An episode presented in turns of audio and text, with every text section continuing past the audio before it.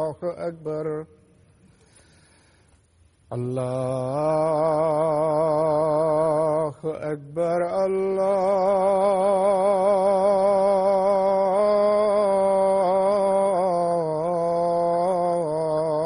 الله أكبر. أشهد أن لا إله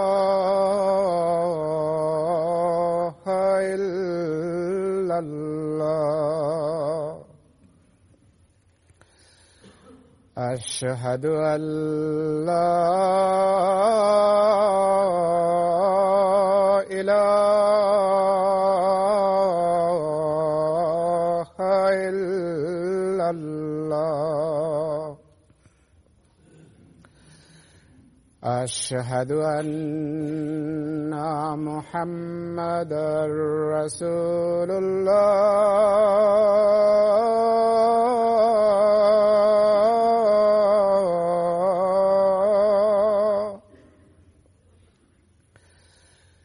أشهد أن محمد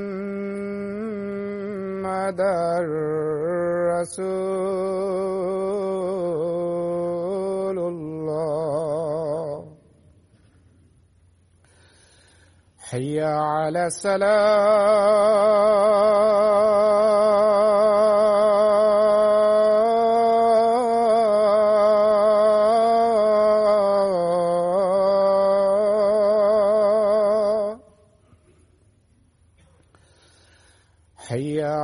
السلام.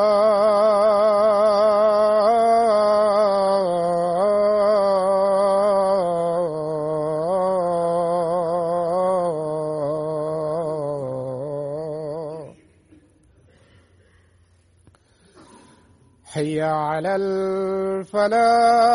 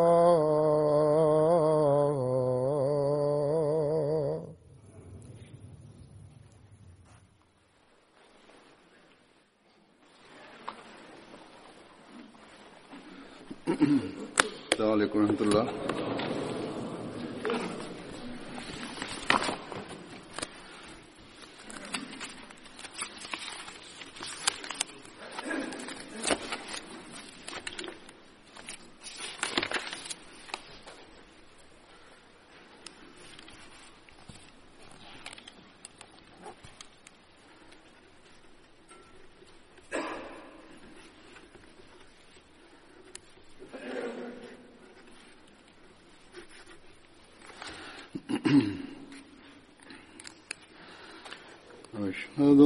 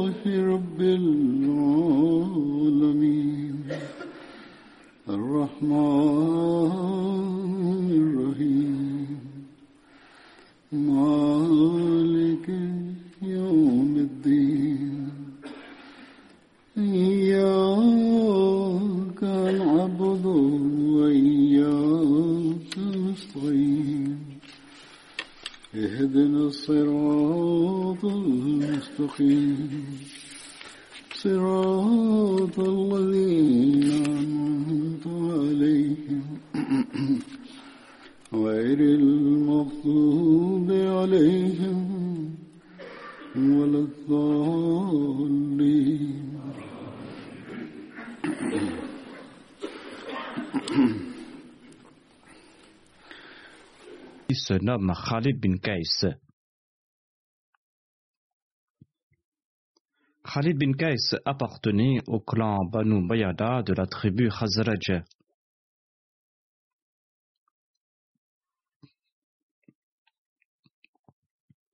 Son père se nommait Qais bin Malik et sa mère se nommait Salma bin Haritha. Son épouse se nommait Umm Rabi et lui a donné un fils nommé Abdurrahman. Selon Ibn Ishaq, Khalid bin Qais faisait partie des 70 Ansar ayant participé à la Bayra d'Aqaba. Khalid avait participé à la bataille de Badr et de Houd. Le deuxième compagnon d'aujourd'hui se nomme Haris bin Hazama. Il était un Ansari et son nom d'emprunt était Abu Bishr. Il appartenait à la tribu Khazraj et il était l'allié des Banu Abd al Son nom d'emprunt était Abu Bishr. Harith bin Hazama avait participé à la bataille de Badr, à la bataille d'Uhud, ainsi qu'à la bataille du Fossé et aux autres batailles en compagnie du saint prophète Mohammed.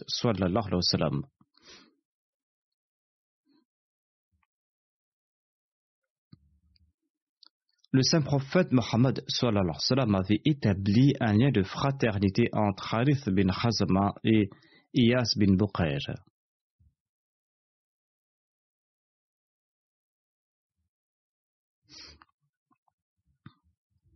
La chamelle du saint prophète Mohammed à lui s'égara lors de la bataille de Tabouk. Les hypocrites s'en moquèrent en disant que le saint prophète Mohammed à lui clame connaître des fils célestes alors qu'il ignore où se trouve sa chamelle. Lorsque le saint prophète Mohammed à lui a eu connaissance de leur moquerie, il déclara Je sais uniquement ce à propos de quoi Dieu m'informe. Allah m'a informé où se trouve la chamelle dans la vallée.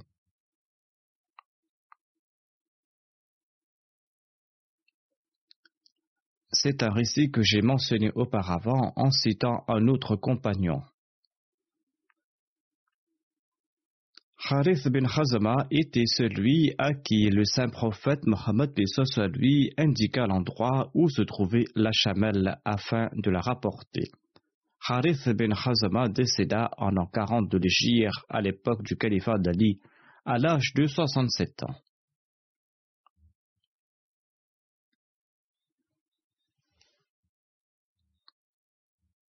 Khonais bin Hudafa est le prochain compagnon Abu Hudafa était son nom d'emprunt.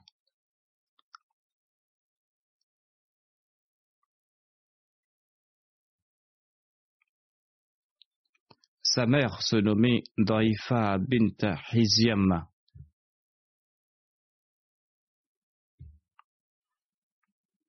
Khonais appartenait à la tribu Banu Saram bin Amr.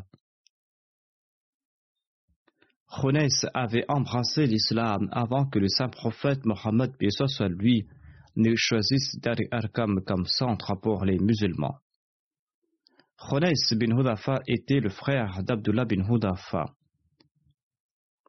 Khonès était un des musulmans ayant émigré en Abyssinie à deux reprises.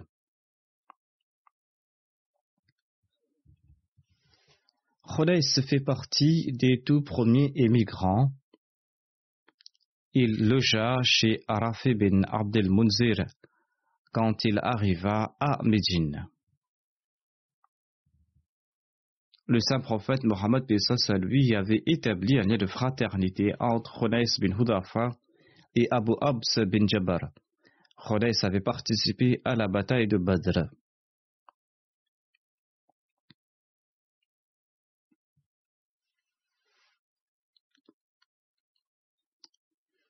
Hafsa, la mère des croyantes, était mariée à Khunays bin Hudafa avant d'épouser le saint prophète Mohammed soit lui.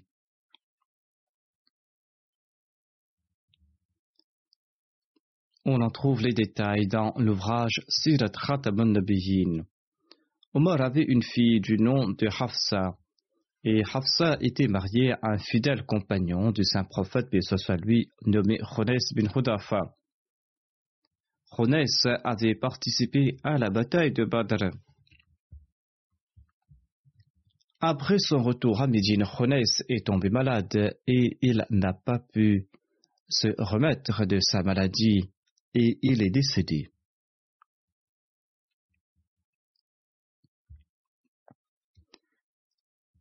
Quelque temps après sa disparition, Omar s'est préoccupé du second mariage de Hafsa. À l'époque, Hafsa avait plus de vingt ans. Dans sa simplicité, Omar a rencontré Uthman bin Affan et il lui a mentionné que sa fille Hafsa était maintenant veuve et que Abu Bakr pourrait l'épouser s'il le souhaitait. Cependant, Uthman a évité le sujet. Par la suite, Omar a parlé à propos du mariage de Hafsa à Abu Bakr il lui a proposé la main de sa fille, mais Abu Bakr est lui aussi resté silencieux et n'a pas répondu. Omar était profondément attristé. Il s'est présenté au saint prophète Mohammed pour le soumettre toute l'affaire. Le saint prophète Mohammed lui a répondu Oh Omar, ne t'inquiète pas du tout. Si Allah le veut, Hafsa trouvera un meilleur mari que Uthman et qu'Abu Bakr et Othman aura une meilleure épouse que Hafsa.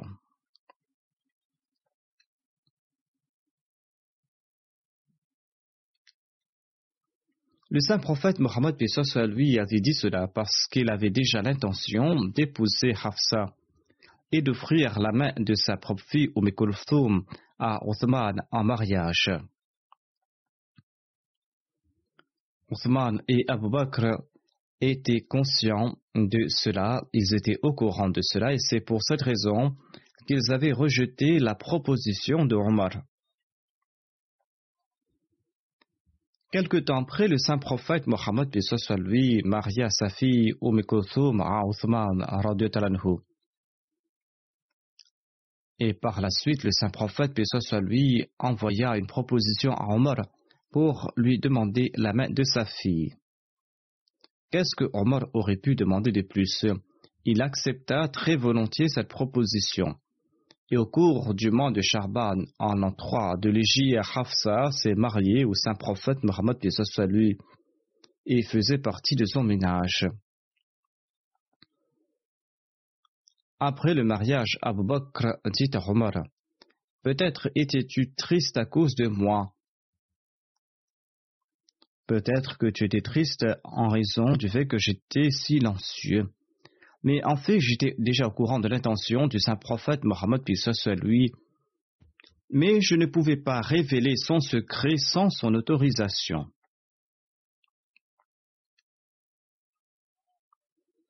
Bien sûr, si le saint prophète Mohammed lui n'avait pas eu l'intention euh, de euh, faire cette proposition, j'aurais très volontiers épousé Hafsa.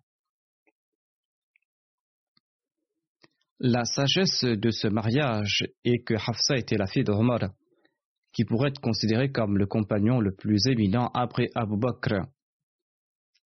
Omar faisait partie des amis les plus intimes du saint prophète Mohammed lui. Par conséquent, afin de renforcer davantage les relations mutuelles et afin d'apaiser le chagrin de Omar et de Hafsa qu'ils avaient subi suite à la disparition prématurée de Khudais bin Hudafa, eh bien, le saint prophète, puis soit lui, a estimé qu'il était approprié de se marier avec Hafsa. Selon un récit, Khonais bin Hudafa était blessé lors de la bataille de Hud et il est décédé des suites de ses blessures à Médine. Le saint prophète Mohammed soit lui avait dirigé sa prière funéraire. Khunais a été enterré dans le cimetière Janatul Baki à côté d'Othman bin Marzoun.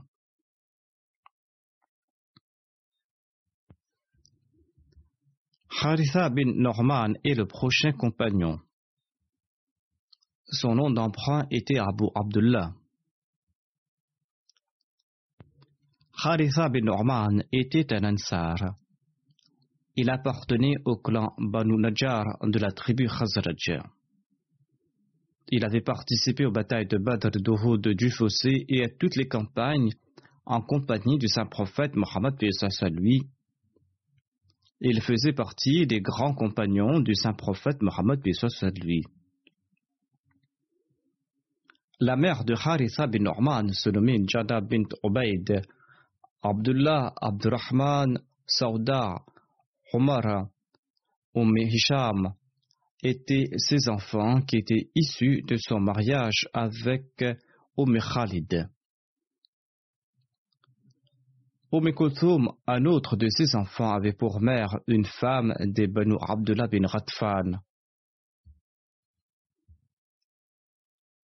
Abdullah, un autre de ses enfants, avait pour mère une femme des Banu Jundu. Selon un autre récit cité par Ibn Abbas, Haritha bin Norman est passé à côté du saint prophète Mohammed lui, qui se trouvait en cet instant en compagnie de l'ange Gabriel. Mais Haritha n'a pas salué le saint prophète Mohammed lui. Selon un autre récit plus bref, Haritha bin Norman avait présenté ses salutations et l'ange Gabriel lui avait répondu. Mais selon un autre récit plus détaillé d'Ibn Abbas, Haritha bin Norman est passé à côté du saint prophète Mohammed lui. Le saint prophète était en compagnie de l'ange Gabriel. Le saint prophète, paix lui, lui murmurait quelque chose. Haritha bin Norman n'a pas présenté ses salutations et l'ange Gabriel en a demandé la raison. Le saint prophète Mohammed lui a demandé plus tard à Haritha la raison pour laquelle il n'avait pas présenté ses salutations. Haritha a répondu Je vous ai vu murmurer quelque chose à quelqu'un à côté de vous. Et je n'ai pas voulu vous couper la conversation en vous saluant le saint prophète Mohammed lui lui a demandé As-tu vu cette personne? As-tu vu celui qui était à côté de moi? Haritha a répondu Oui. Le saint prophète a commenté Il s'agissait de l'ange Gabriel qui disait Si cette personne me salue, eh bien je lui répondrai. L'ange Gabriel a déclaré qu'il faisait partie des 80 personnes. Le saint prophète, soit lui, a demandé à Gabriel le sens de cette phrase. Il a répondu qu'il s'agissait des 80 musulmans qui n'avaient pas flanché à vos côtés lors de la bataille de Hunayn. Le saint prophète, soit lui, s'est imposé la responsabilité de pourvoir à leurs besoins et à ceux de leurs enfants au paradis. Le saint prophète Mohammed lui en a informé Haritha. Aïcha déclare que le saint prophète Mohammed lui avait un grand respect à l'égard de Haritha. Selon elle, Haritha, d'entre tous, traitait le mieux sa mère. Le saint prophète Mohammed lui disait que tout le monde devait adopter pareille vertu.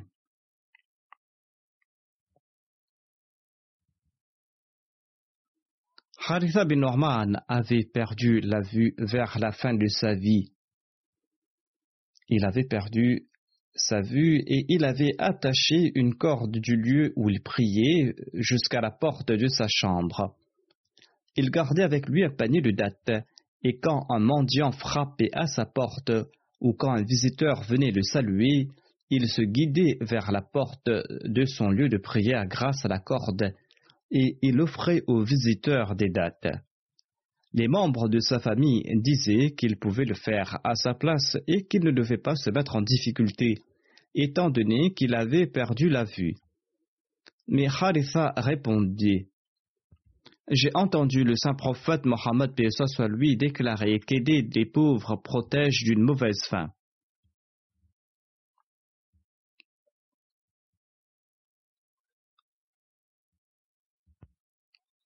Selon les récits, Haritha bin Norman disposait de plusieurs maisons dans les environs de celles du saint prophète Mohammed lui.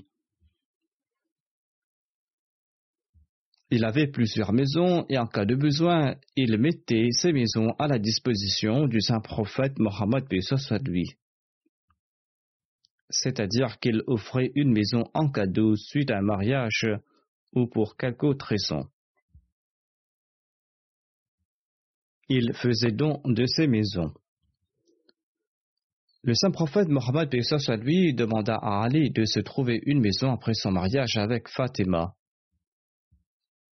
Ali a cherché une demeure et il y a pris Fatima pour épouse.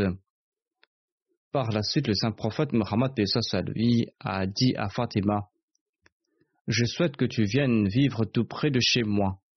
Fatima a conseillé au saint prophète, paix soit où il a requis au saint prophète, paix soit de demander à Haritha de déménager de la maison dans laquelle il réside et de leur offrir la maison dans laquelle il réside.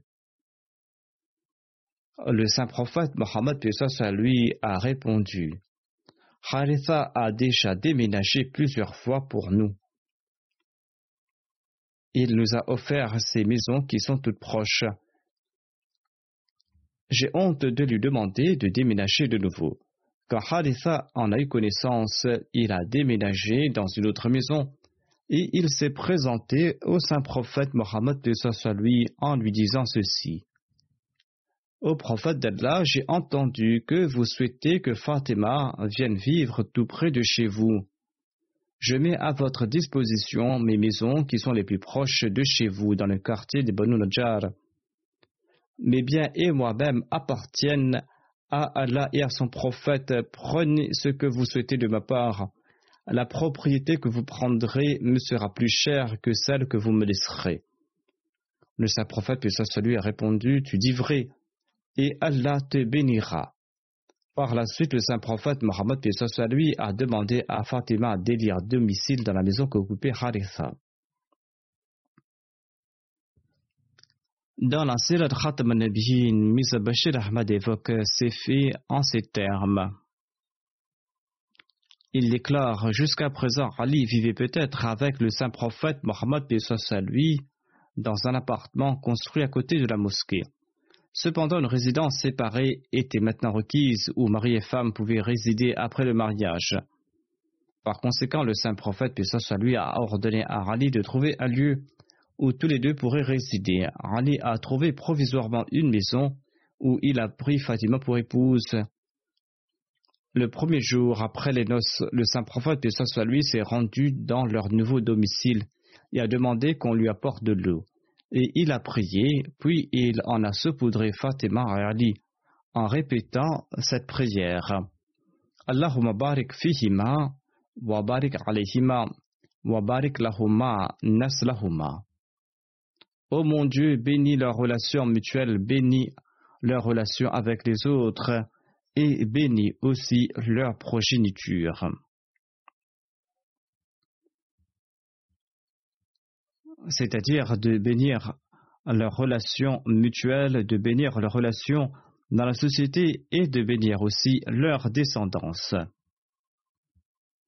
Ensuite, le saint prophète, paix soit lui, laissa le nouveau couple et retourna chez lui. Par la suite, un jour, lorsque le saint prophète, paix est venu rendre visite à Fatima, elle lui a rappelé que Haritha bin Norban al-Sari possède quelques maisons et il lui a requis de demander à Haritha de déménager dans une autre maison.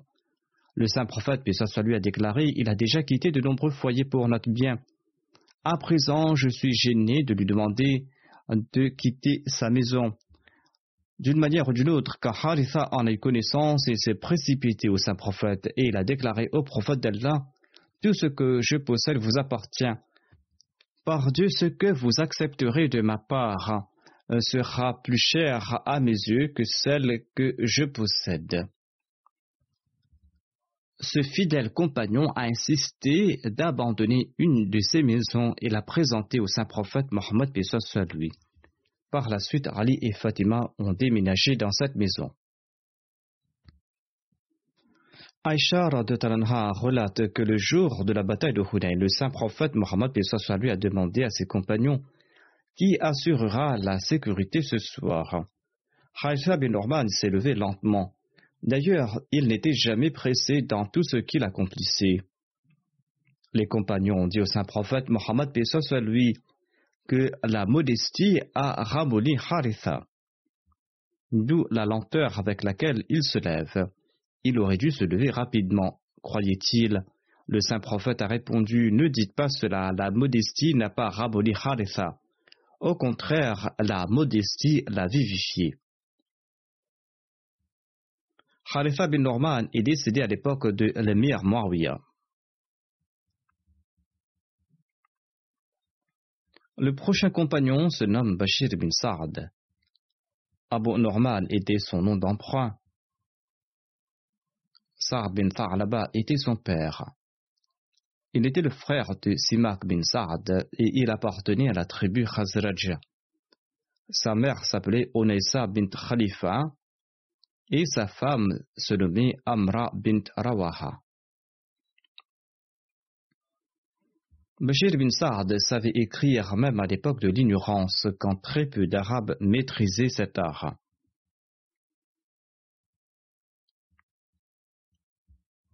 Bashir bin Saad avait participé à la deuxième Bayra d'Aqaba en compagnie de 70 Ansar et il avait participé à la bataille de Badr, à la bataille de Houd, à la bataille du fossé et à toutes les autres batailles menées par le saint prophète Mohammed lui. Au cours du mois de Charban en l'ancêtre de l'Égypte, le saint prophète Mohammed lui avait nommé Bashir bin Sa'ad à la tête d'un détachement de 30 personnes et il les avait envoyés pour une expédition contre Fadak bin Murra. La bataille fut féroce, Bashir bin Sa'ad s'est battu vaillamment et il a reçu un coup d'épée à la cheville et l'on croyait qu'il était tombé à martyr. L'ennemi l'avait abandonné, croyant qu'il s'était évanoui ou qu'il était peut-être mort. Le soir, Bashir bin Saad s'est rendu à Fadak et il a logé pour quelques jours dans la maison d'un juif avant de retourner à Médine.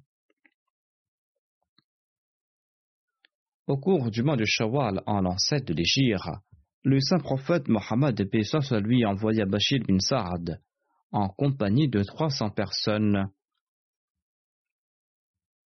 Il les envoya dans la région de Jawar, qui est une région située entre Fadak et la vallée d'El-Qura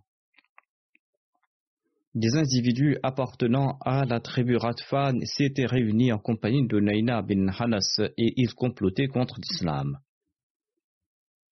Bashir bin Saad les a combattus et il les a dispersés. Les musulmans ont tué certains d'entre eux et ils ont emprisonné d'autres et ils sont retournés avec les butins. L'ennemi s'était réuni afin de livrer bataille et de nuire aux musulmans. C'est la raison pour laquelle les musulmans avaient mené cette campagne contre eux. Les butins ou les massacrer n'étaient pas leur objectif, comme mentionné dans mon précédent sermon. Le saint prophète, ce soit lui, était fort en colère contre des compagnons qui avaient lancé une attaque inopportune contre des personnes, une attaque qui n'avait pas sa raison d'être. Norman bin Bashir, le fils de Bashir bin Saad, relate mon père m'a présenté au saint prophète Mohammed lui, et mon père a dit au saint prophète lui qu'il m'avait offert un esclave. Le saint prophète Mohammed lui lui a demandé Est-ce que tu en as offert à tous tes fils?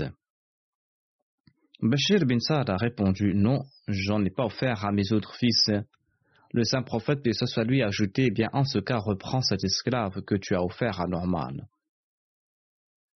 Selon le recueil d'Al-Bukhari, Norman bin Bashir relate Mon père m'a offert quelques biens.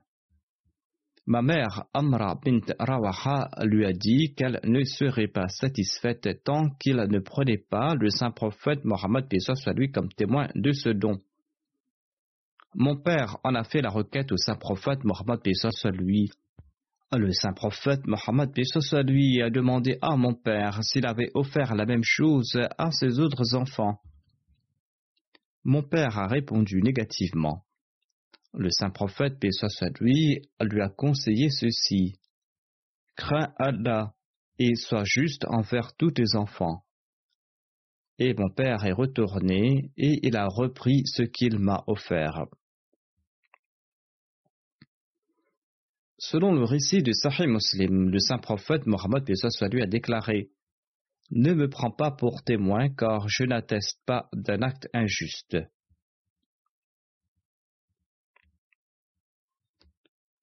Hazrat Muslim Maud a présenté une très belle explication de ce hadith ou au sujet de pareils cadeaux. Il déclare Cette directive du saint prophète Mohammed, lui, selon moi, concerne des dons importants et pas des objets ordinaires. Par exemple, si je suis en train de manger une banane, je peux l'offrir à l'enfant qui est en ma présence et pas à celui qui est absent.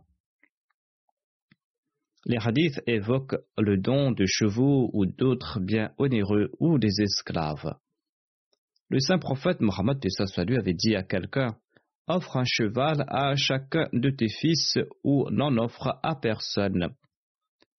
La raison en est que les chevaux coûtaient très cher chez les Arabes à l'époque, ainsi que les esclaves. Les esclaves et les chevaux faisaient partie de leur patrimoine. Cela concernait d'autres biens onéreux. Cette interdiction ne concerne que cette catégorie de biens ou les chevaux auxquels les Arabes accordaient une grande valeur. Cet ordre concerne ces objets susceptibles d'engendrer de l'animosité si l'on en offre à un enfant et pas à un autre. Cela peut engendrer de l'antipathie pour l'autre dans leur cœur. Cet ordre ne concerne pas les objets ordinaires. Si un enfant nous accompagne au magasin, nous pouvons l'offrir un tissu pour son manteau. Ceci est tout à fait permis l'on ne peut insister qu'on ne peut lui offrir ce tissu tant qu'on n'en offre pas à tous ses frères, à tous ses autres enfants. Nous recevons des cadeaux à la maison et l'enfant présent devant nous nous demande de le lui offrir. En lui offrant ce cadeau, cela ne signifie pas qu'on en prive les autres, car ils auront leur tour quand nous recevrons d'autres cadeaux. Cet ordre ne concerne pas des objets ordinaires, mais des dons importants qui peuvent engendrer de la rancune et de la haine si l'on fait preuve de partialité. Hadrat Moussemaoud ajoute Quand un de mes enfants atteint l'âge adulte, eh bien, je lui offre un terrain afin qu'il puisse en déduire sa part dal L'on pourra offrir quelque chose dans le fond dal si l'on possède des biens. Cela ne signifie guère que je prive les autres enfants, car ils auront leur part lorsqu'ils seront majeurs. L'on peut faire des dons qui ne sont pas onéreux. Le Coran recommande de reprendre le cadeau offert à autrui s'il est susceptible d'engendrer des ressentiments. Les parents doivent aussi éviter pareil péché. Hadrat Muslim avait commenté sur un cas d'un don présenté par le Mufti. Hadrat Muslim a déclaré Nous devons nous référer au Saint-Coran au sujet du partage des biens. Le Saint-Coran n'évoque pas pareil don, mais le Saint-Coran évoque les biens légués en héritage et le Saint-Coran a fixé les droits des ayants droit. Certains négligent ces principes lorsqu'ils partagent leurs biens, et cela finit par des procès et cela crée aussi des ressentiments entre les héritiers. Hadrat Muslim ajoute L'on ne peut pas changer les parts fixées par le Saint-Coran. Quelle est la sagesse derrière cette répartition des biens? Pourquoi tous les fils doivent-ils recevoir des parts égales? Pourquoi, lorsqu'un fils s'est plaint, le saint prophète, soit lui, a-t-il dit au père qu'il devait lui offrir un cheval, tout comme il en a offert à son autre fils, ou de le reprendre de ce dernier? La sagesse derrière ce commandement est qu'il incombe aux parents d'être justes envers tous leurs enfants et de les aimer également, tout comme les enfants doivent obéissance à leurs parents.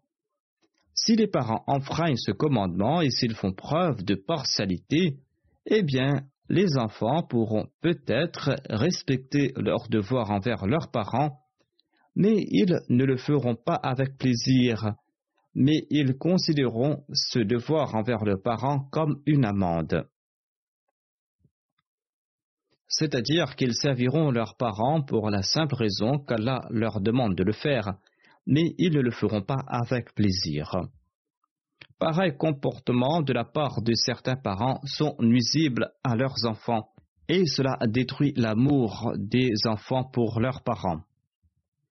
C'est pour cette raison que l'islam interdit pareille partialité, mais il n'est pas interdit d'offrir à d'autres personnes que ses enfants des biens en héritage ou pardon pour la cause religieuse. En sus de ces enfants, l'on peut léguer des biens ou faire des dons à des héritiers légitimes, car le légateur lui-même sera privé de ses biens. Il ne prive pas uniquement ses enfants, il perd lui aussi la jouissance de ses biens, car il offre cela dans la voie de Dieu. Ainsi les enfants n'en seront pas attristés. Or, il lui est interdit de léguer ses biens à un enfant en particulier ou de lui faire un don en particulier il incombe d'assumer certaines responsabilités temporaires. Voici un exemple. Quelqu'un a quatre fils et il a financé la maîtrise de l'aîné, tandis que les autres sont dans des classes inférieures. Et subitement, le père a perdu son travail ou ses revenus ont diminué, affectant ainsi le financement des études de ses benjamins l'on ne peut objecter qu'il a eu un traitement préférentiel à l'égard de l'aîné. C'était là un événement fortuit. Il avait décidé de financer les études de l'aîné, ensuite de financer les études de ses frères à tour de rôle jusqu'à ce qu'ils terminent leur maîtrise ou dans la mesure de leur capacité. Il avait réparti ses responsabilités en accord aux nécessités de l'époque. Ses intentions étaient bonnes. Il se disait qu'il allait accomplir telle tâche avant d'entreprendre un autre quand la situation a changé et il n'a pas pu accomplir son désir. Si par contre un père offre à son fils aîné qui s'est marié 2000 roupies pour qu'il lance un business et qu'il n'en offre à son deuxième fils lorsqu'il a des enfants, ce sera là un acte interdit de sa part et il fait preuve de partialité. Ces dons et ces biens particuliers sont des questions de jurisprudence en tout cas, et l'on doit avoir cela en tête lorsqu'on partage ses biens ou lorsqu'on fait des dons ou lorsqu'on fait son testament. La fille de Bashir bin Saad relate ceci.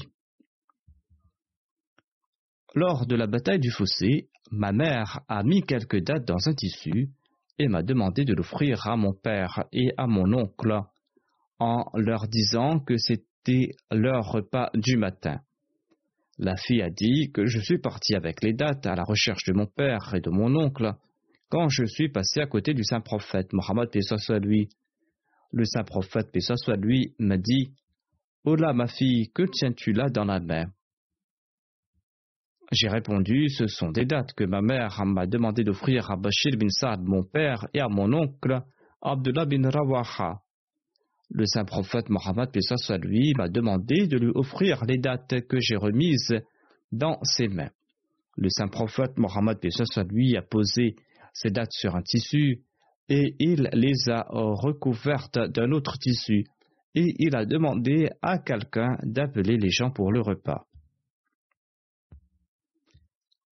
Ainsi, tous ceux qui creusaient le fossé se sont réunis et ils ont commencé à manger les dates qui se sont multipliés tant et si bien que lorsque les gens en avaient mangé, les dates tombaient des coins du tissu. Ainsi, ce repas a été amplement béni.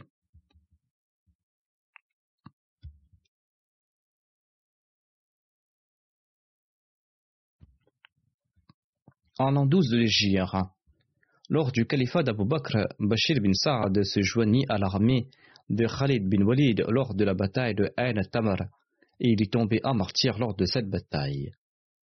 Ain Tamar est un lieu qui est situé tout près euh, de Koufa.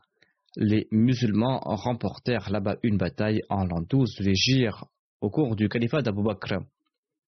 Au cours du mois de Qada en l'an 7 de l'Égypte, quand le saint prophète Mohammed lui accomplit l'Umrah al-Qada, il envoya en avant les armes qu'elle confia à Bashir bin Saad.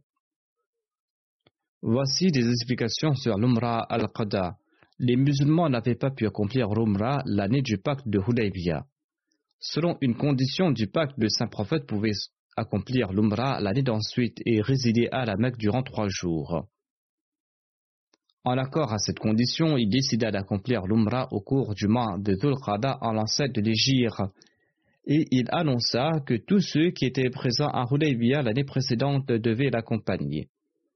Ainsi, tous ceux qui étaient présents l'ont accompagné, excepté ceux qui étaient tombés à martyr lors de la bataille de Khaybar ou ceux qui étaient décédés. Ainsi donc, le saint prophète Mohammed lui est parti accomplir l'Umrah. Mais pourquoi avait-il envoyé les armes en avance avant de partir pour l'Umrah? La raison était que le saint prophète Mohammed soit lui n'avait pas confiance que les mécréants allaient respecter leurs promesses.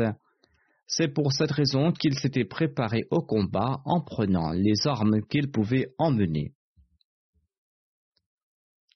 Et en partant de Médine, il nomma Abu Rafari le chef de Médine, son suppléant, et il partit vers la Mecque avec deux mille musulmans et parmi ces 2000 musulmans se trouvaient 100 cavaliers, et il avait aussi apporté 60 chameaux pour le sacrifice. Les mécréants étaient apeurés lorsqu'ils ont su que le saint prophète, paix soit lui, venait à la Mecque armé et avec son matériel de guerre ils ont envoyé quelques individus pour s'enquérir de la situation à Mara Zahran. Les émissaires mécois ont rencontré Mohammed bin Maslama, qui était le chef des cavaliers. Mohammed bin Maslama a rassuré les mécréants que le saint prophète Mohammed lui entrera à la Mecque sans armes comme stipulé dans le traité. Les mécréants étaient rassurés d'entendre la nouvelle. Lorsque le saint prophète Mohammed lui arriva au lieu du Yediz, situé à environ huit milles de la Mecque, eh bien, il laissa là-bas les armes sous la garde de Bashir bin Saad et de quelques compagnons. Ensuite, le saint prophète Mohammed lui s'est rendu à la Mecque avec une seule épée.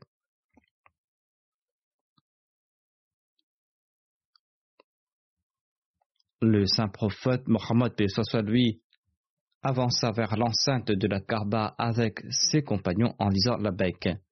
Lorsque le saint prophète Mohammed lui entra dans la cour de la Kaaba, certains mécréants, bouillants de rage, n'ont pas pu endurer la scène des musulmans faisant la tawaf et ils sont partis se réfugier sur les collines avoisinantes. Mais quelques mécréants s'étaient réunis à la Darunadwa, leur lieu de conseil. Ils ont écarquillé les yeux et regardé ces musulmans ivres d'unicité de Dieu qui faisaient le tour de la Karba. Les mécréants se sont dit Quel tawaf ces musulmans vont-ils accomplir? La faim et la fièvre de Médine les a anéantis.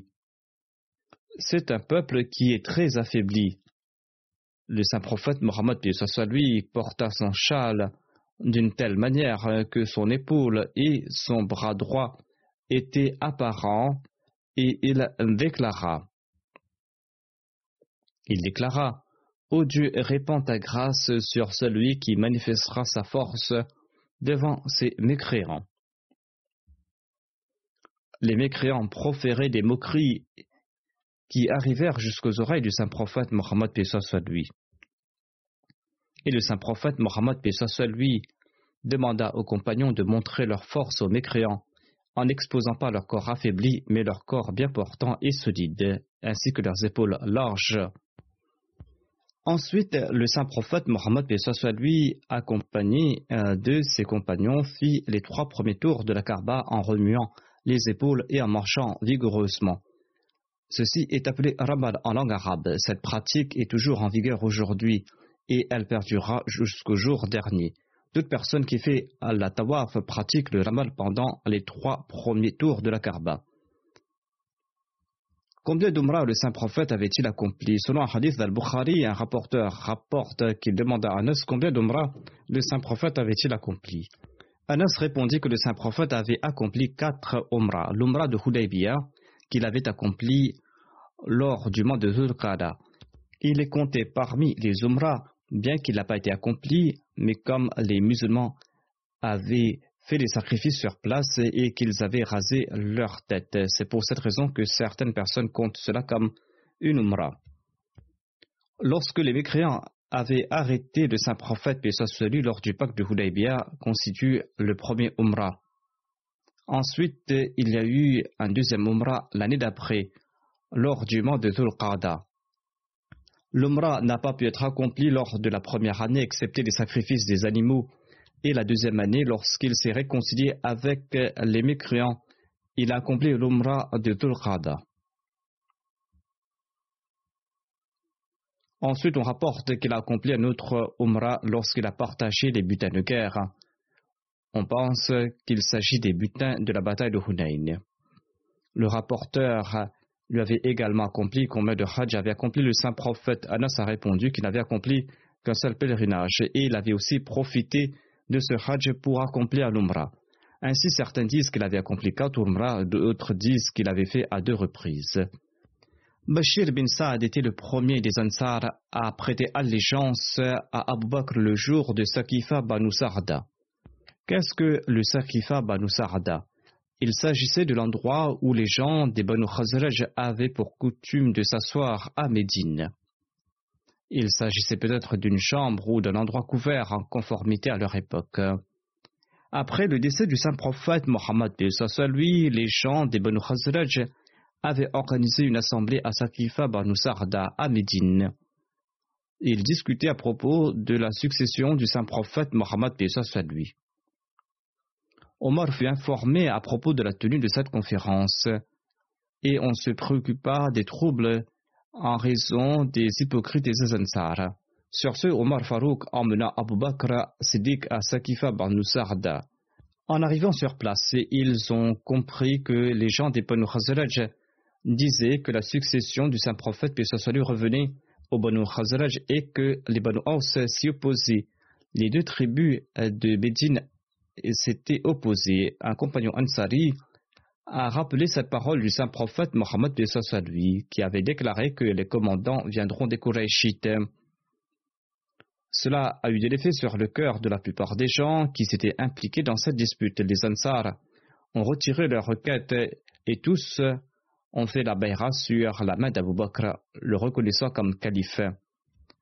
Mais en dépit de cela, pendant trois jours, Abu Bakr Siddiq a annoncé qu'ils étaient libres concernant la bayra de Sakifa Sarda et que si une personne avait des objections à cet égard, pouvait le faire. Mais personne n'a objecté. Ceci est tiré de l'ouvrage du docteur Hamidullah. On trouve aussi un récit plus détaillé à ce propos. Lorsque cet événement a eu lieu et qu'il y a eu ces rassemblements, les hypocrites échauffaient les esprits des Ansar et Omar est venu en compagnie d'Abu Bakr. À son arrivée, les Ansar ont fait part de leur opinion. En réponse, Abu Bakr Siddiq leur a fait également part de son opinion. Tout ce déroulé démontre que les Ansar et les Muhajirin n'étaient soucieux que de l'intérêt de l'islam. Les hypocrites, quant à eux, ne cherchaient qu'à fomenter le désordre.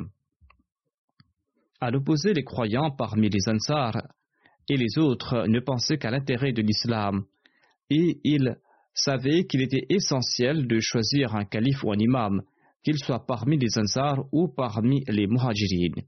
Ils souhaitaient l'établissement d'un califat après le saint prophète Mohammed lui, et ils étaient sincères dans leurs souhaits.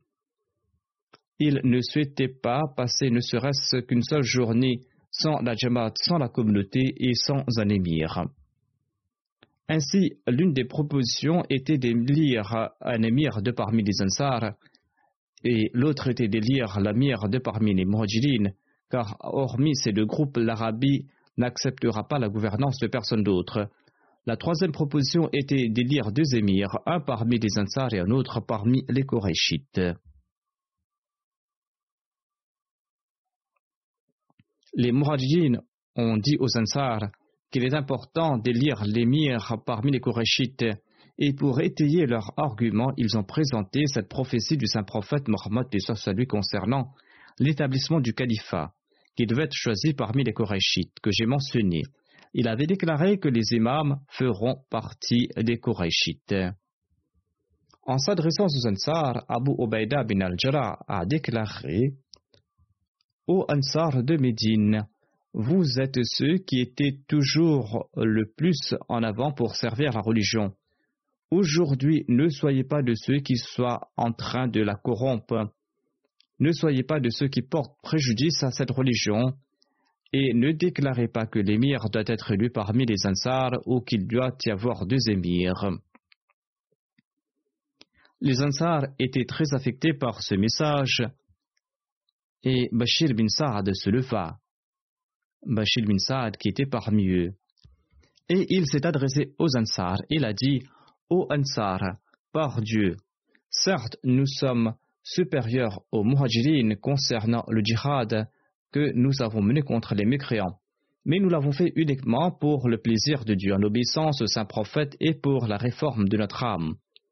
Il ne nous sied guère de faire preuve de fierté maintenant, et qu'en échange du service rendu à la religion, nous cherchions des récompenses empreintes de l'odeur nauséabonde des choses mondaines. Notre récompense se trouve auprès d'Allah et il nous suffit. Le saint prophète Mohammed lui faisait partie des Korachites et le califat leur appartient de droit. Qu'Allah nous préserve de toute dispute avec les Korachites ou Ansar. Ayez la crainte de Dieu et ne vous opposez pas aux Muhajirin. Après ce discours, Habab bin Munzir a commencé à parler à propos de l'importance des Ansar. Mais ensuite, Omar a repris en main la situation. Je vous présente en bref l'événement qui s'est passé. Il a pris la main d'Abu Bakr et il lui a dit d'accepter leur allégeance. Et il fit aussitôt la bayra, c'est-à-dire il prêta allégeance à Abu Bakr et dit Ô Abu Bakr, le saint prophète Mohammed lui vous avez ordonné de diriger la prière et vous êtes à présent le calife d'Allah. Nous faisons votre bayra car vous étiez le plus aimé de nous tous par le saint prophète Mohammed lui.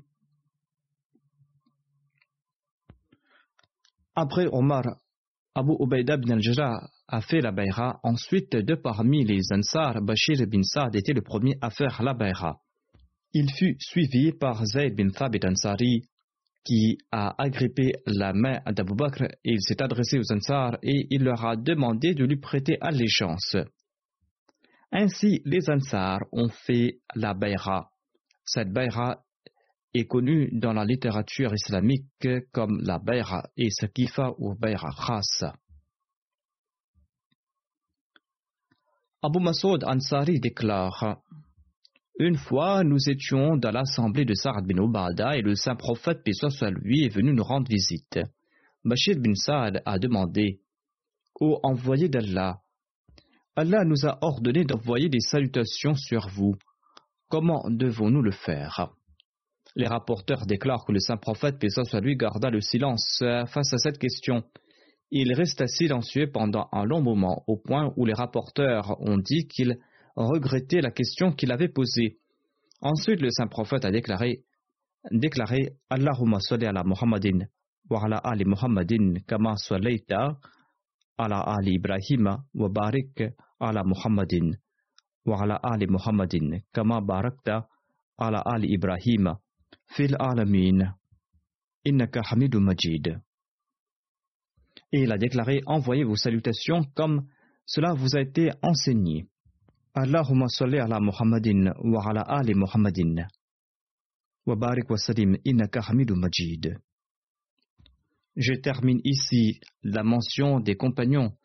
Je souhaite faire une requête de prière. Ces derniers jours, les préparatifs de la Jalsa Salana du Bangladesh étaient en cours dans une nouvelle ville appelée Ahmadnagar. Mais les ulémas, ou on doit dire les pseudo-ulémas et leurs compères ont soulevé un tollé. Ils ont demandé au gouvernement d'interdire la tenue de la Jalsa, mais Lorsque l'État a refusé leur requête, les protestants ont mené des attaques contre les foyers et les commerces des Ahmadis. Ils ont brûlé quelques maisons, ils ont pillé et brûlé certains commerces. Les Ahmadis ont été blessés. Priez qu'Allah améliore la situation et qu'Allah accorde également une guérison rapide à ceux qui ont été blessés et qu'il leur permette de couvrir leurs pertes et qu'il leur permette également d'organiser leur jalsa en paix lorsque la nouvelle date sera décidée pour sa tenue. Après les prières, je vais diriger la prière funéraire de Madame Sidika Begum Saheba, qui habitait à Dunyapur au Pakistan. Elle était la mère du missionnaire en chef d'un pays de l'Amérique du Sud, M. Laik Ahmad Mushtaq. Elle était aussi l'épouse de Sheikh Muzaffar Ahmad. Elle est décédée le 1er février à l'âge de 74 ans. Inna. Le premier Ahmadi de la famille était son grand-père, Sheikh Mohammed Sultan, qui avait embrassé l'Ahmadi à l'âge de 24 ans en l'an 1897. La défunte s'était mariée le 28 août 1964 et toute sa vie, elle a vécu comme une épouse exemplaire. En dépit de ses revenus modestes, elle a mené une vie respectable et s'est occupé du mariage de ses enfants et même du mariage de ses beaux-frères et de ses belles-sœurs. Elle donnait toujours préséance au bien-être des autres sur le sien. Elle était régulière dans ses prières, dans ses jeûnes et dans ses supplications. Elle était humble et conviviale. Elle était de nature euh, simple et soucieuse des pauvres. C'était une femme pieuse et sincère. Elle récitait régulièrement le Saint-Coran. Elle a enseigné le Saint-Coran à des enfants Ahmadis et non Ahmadis. À ses frais, en faisant appel à un elle a fait mémoriser le Saint-Coran à l'une de ses filles et à deux de ses fils. Elle avait un grand amour pour le Saint-Coran. Elle a servi en tant que présidente de la Lajna à Dunyapur, ainsi que secrétaire des finances et secrétaire de la publication.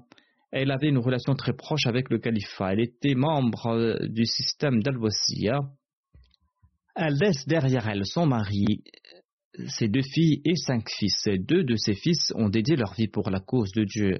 L'un de ses fils, Laïk Ahmed Mushtaq, est missionnaire en chef du Suriname en Amérique du Sud. Il n'a pas pu se rendre au Pakistan après le décès de sa mère. Son deuxième fils, Mohamed Walid Ahmed, est aussi missionnaire. Il travaille au Pakistan où il sert la communauté. L'un de ses beaux-fils et Mohamed Khalid Saeb, il est missionnaire et il sert à Rabwa dans le département Isla Oishad central. Qu'Allah accorde son pardon et sa miséricorde à la défunte, qu'il exalte son rang et qu'il permette à ses enfants de perpétuer ses bonnes œuvres et qu'il accepte leurs prières en sa faveur.